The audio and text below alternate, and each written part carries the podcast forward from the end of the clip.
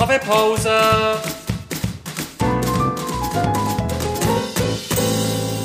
Das ist der Podcast Kaffeepause vom Bernischen Historischen Museum. Guten Morgen und herzlich willkommen zur Kaffeepause. Die heutige Pause verbringe ich mit der Gudrun Föttinger. Sie ist die Leiterin unserer Museumssammlung. Guten Morgen, Gudrun. Guten Morgen, Carolina. Was für einen Kaffee trinkst du am liebsten in der Kaffeepause? Äh, das Kaffee schwarz und stark. Schwarz und stark. Anfangs Mai haben wir das Projekt Corona-Zeit Zeig, was bleibt gestartet. Das ist das erste Projekt in dieser Art bei uns im Museum, wo es ums partizipative Sammeln geht. Das heisst, wir sammeln zusammen mit der Bevölkerung etwas sammeln und hier suchen wir ganz konkret nach Objekten aus dem Alltag der Bernerinnen und Berner, wo für sie sinnbildlich für die Corona-Zeit steht. Das kann sein ein Objekt, das einen neuen Wert gewonnen hat oder einen anderen Wert gewonnen hat, wo es vielleicht nicht mehr gebraucht wird oder intensiver gebraucht wird. Und die Bilder von diesen Objekten haben wir auf unserer Webseite gesammelt. Und das Projekt hast du initiiert, Gudrun. Wie bist du auf die Idee gekommen, zum Thema Corona zu sammeln? Ja, die Idee ist mir eigentlich schon eine Woche vor dem Lockdown gekommen, wenn ich am Morgen in den Bus eingestiegen bin. Und dann habe ich eine Abschrankung gesehen mit einem Hinweisschild, äh, wo es geheißen hat, dass man nicht mehr vorne einsteigen, auch nicht mehr vorne hocken. Und ich hocke am liebsten ganz vorne im Bus. Und das ist auf einen Schlag vorbei gewesen. Und das ist dann auch wie ein Stück Freiheit gewesen, wo man verloren hat. Und das Verbotsschild hat mich irgendwie frappiert. Da bin ich dann verwacht. Und ich habe damals ja nicht gewusst, wie lange das wird gehen. Heute weiß man das ja noch nicht. Das weiß niemand. Aber inzwischen ist so ein Schild, das immer noch gibt, aber eben auch noch viel, viel anderes. Teil vom heutigen Alltag für uns alle geworden. Wir sehen das, aber wir sehen es eigentlich schon nicht mehr. Und ich habe mir dann überlegt, wir haben ja eigentlich seit dem August 2015 einen Sammlungsstopp. Das heißt, wir sammeln ja nur noch in Ausnahmen und sehr zurückhaltend, weil wir ja eben mit unserem Sammlungserschließungs- und Bereinigungsprojekt ganz groß am Aufräumen sind. Mhm. Aber eben kurz vor dem Lockdown habe ich dann gemerkt, dass da gerade etwas ganz Besonderes passiert, wie so ein bisschen wie der Fall von der Berliner Mauer oder, oder Tschernobyl. Und ich habe dann gespürt, dass die Pandemie und die Corona-Krise zu einem historischen Ereignis wird werden. Und so etwas muss man für die nächsten Generationen dokumentieren. Wir mhm. wollen eben Tag festhalten, nicht nur fürs private nebenan, sondern fürs kollektive Gedächtnis für Generationen nach uns. Und ich habe dann meine Idee in die Geschäftsleitungssitzung eingebracht und die ist dort sehr gut aufgenommen worden. Und genau, das Spezielle ist ja eben, dass jetzt das, das Partizipative ist. Also das heisst, das Sammlungsteam tut nicht einfach selber sammeln. Wir machen eben einen Aufruf dazu. Und warum bist du auf das gekommen, dass es einen Aufruf an die Bevölkerung gibt? Ja, wir machen eben beides. Wir machen sowohl als auch. Also wir stellen einerseits sicher, dass nichts Wichtiges vergessen geht, aber wir wollen eben auch neue Wege beschreiten und ausprobieren. Museen haben einfach lang allwissend, also auktorial und aus eigener Bewertungsperspektive herausgesammelt. Und die, die, die hegemoniale Deutungshoheit ist allein beim Museum oder im Museum selber gelegen. Aber Geschichte dokumentieren, das kann ja nicht nur eine innere Angelegenheit sein. Geschichte betrifft uns ja alle. Geschichte ist ja kein Produkt, das ist ja von einer Art ein Prozess.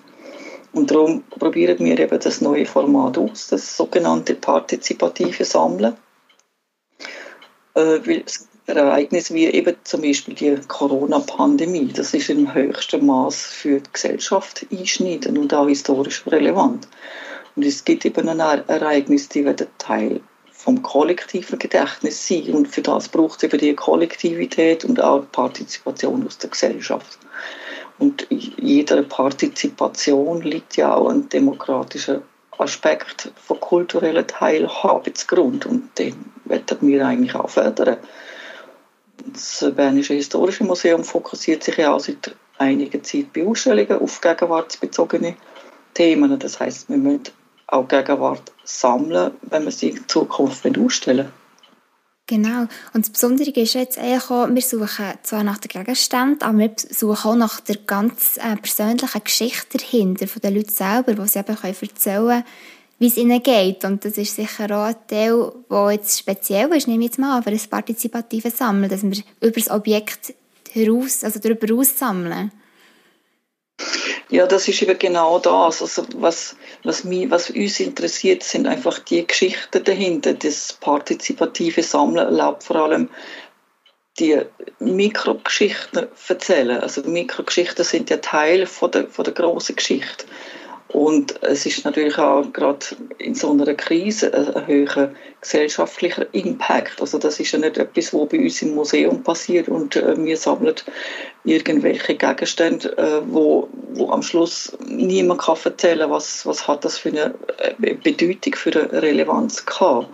Und wir werden eben da viel mehr wissen von der Bevölkerung, was hat das für sie bedeutet und was hat das ausgelöst und was ist so ein Ding, so ein Gegenstand, was kann das erzählen?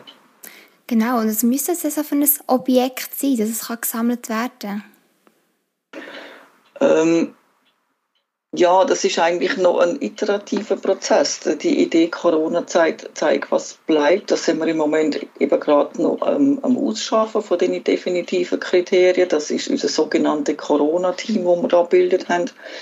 Auf jeden Fall sollte so ein Objekt geeignet sein, etwas Unsichtbares sichtbar zu machen und eine lebendige Geschichte zu erzählen.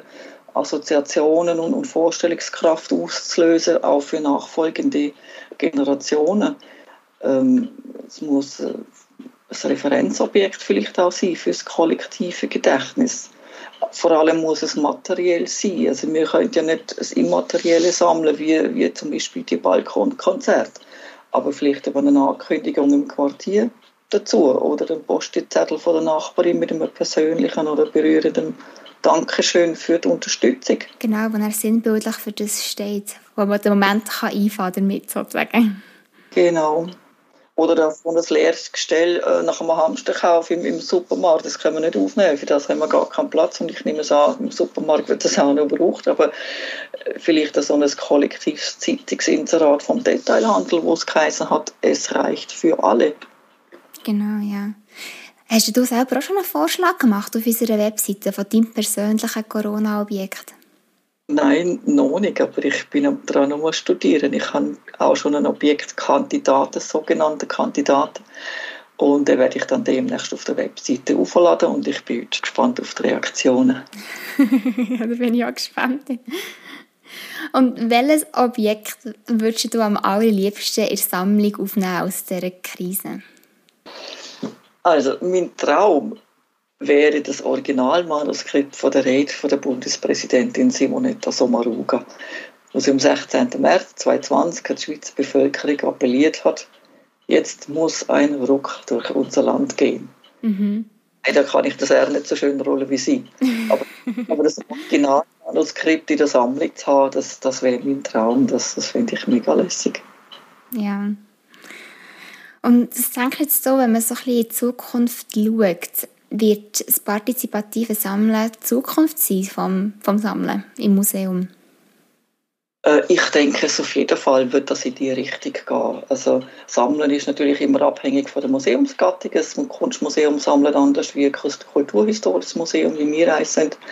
Aber ich glaube, Sammeln wird es überhaupt generell immer geben, weil das Museum braucht Sammlungen.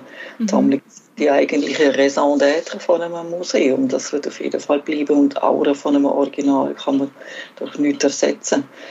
Ähm, und es wird sicherlich ein zukünftiges kulturelles Gedächtnis wird etwas sein zwischen materiellem Speicher und digitaler Diffusion. Es gibt eben auch längst Artefakte, die nicht in der Realität vorhanden sind, sondern nur in der virtuellen Welt existieren. Also vor allem die digitale Transformation stellt uns da vor gigantische Aufgaben, vor allem in konservatorischen Hinsicht. Aber ich merke immer wieder im Gespräch mit Fachkolleginnen und Kollegen, da zeigt sich einfach immer wieder, dass zurzeit zwei Richtungen beim Sammeln vorherrscht und das ist eben die Qualifizierung vom vorhandenen Sammlungsgut auf äh, das eigene Sammlungskonzept hin also das Profil anschärfen, weil die schiere Masse, das ist einfach nicht mehr zu bewältigen. Und, äh, und das Zweite ist eben das vorhin erwähnte partizipative Sammeln mit aktiver Einbindung von verschiedenen Bevölkerungskreisen. Und ausschlaggebend für solche Überlegungen sind halt einfach die über, überall erkannten Defizit im Sammlungsbestand, beziehungsweise die, die überquellenden Depots und mangelnde Dokumentation. Das ist bei uns auch nicht anders und von dem her gilt in Zukunft auch mehr denn je, dass man äh, sammeln heisst nicht mit dem Schleppnetz, sondern mit der Harpune fischen. Ganz ausgewählt, ja. Genau. Ja, und wenn jetzt ihr zugelassen habt und jetzt auch Lust habt, mitzumachen und euer persönliches Corona-Objekt mit uns zu teilen, würde ich mich sehr freuen, wenn ihr auf unserer Webseite das Formular ausfüllen würdet. Das findet ihr unter www.bhm.ch corona-zeit. Und ihr müsst euch ein Foto machen von eurem Objekt und das mit eurer persönlichen Geschichte einsenden und dann könnt ihr uns mithelfen, die Zeit zu dokumentieren. Und dir, Gudrun, merci vielmals für die spannenden Erläuterungen. Gerne. Und ähm, bis zur nächsten Kaffeepause, wieder am nächsten Donnerstag. Und mehr Informationen zum Projekt findet ihr auf unserer Webseite unter www.bhm.ch podcast. Merci fürs Zuhören. Bis dann.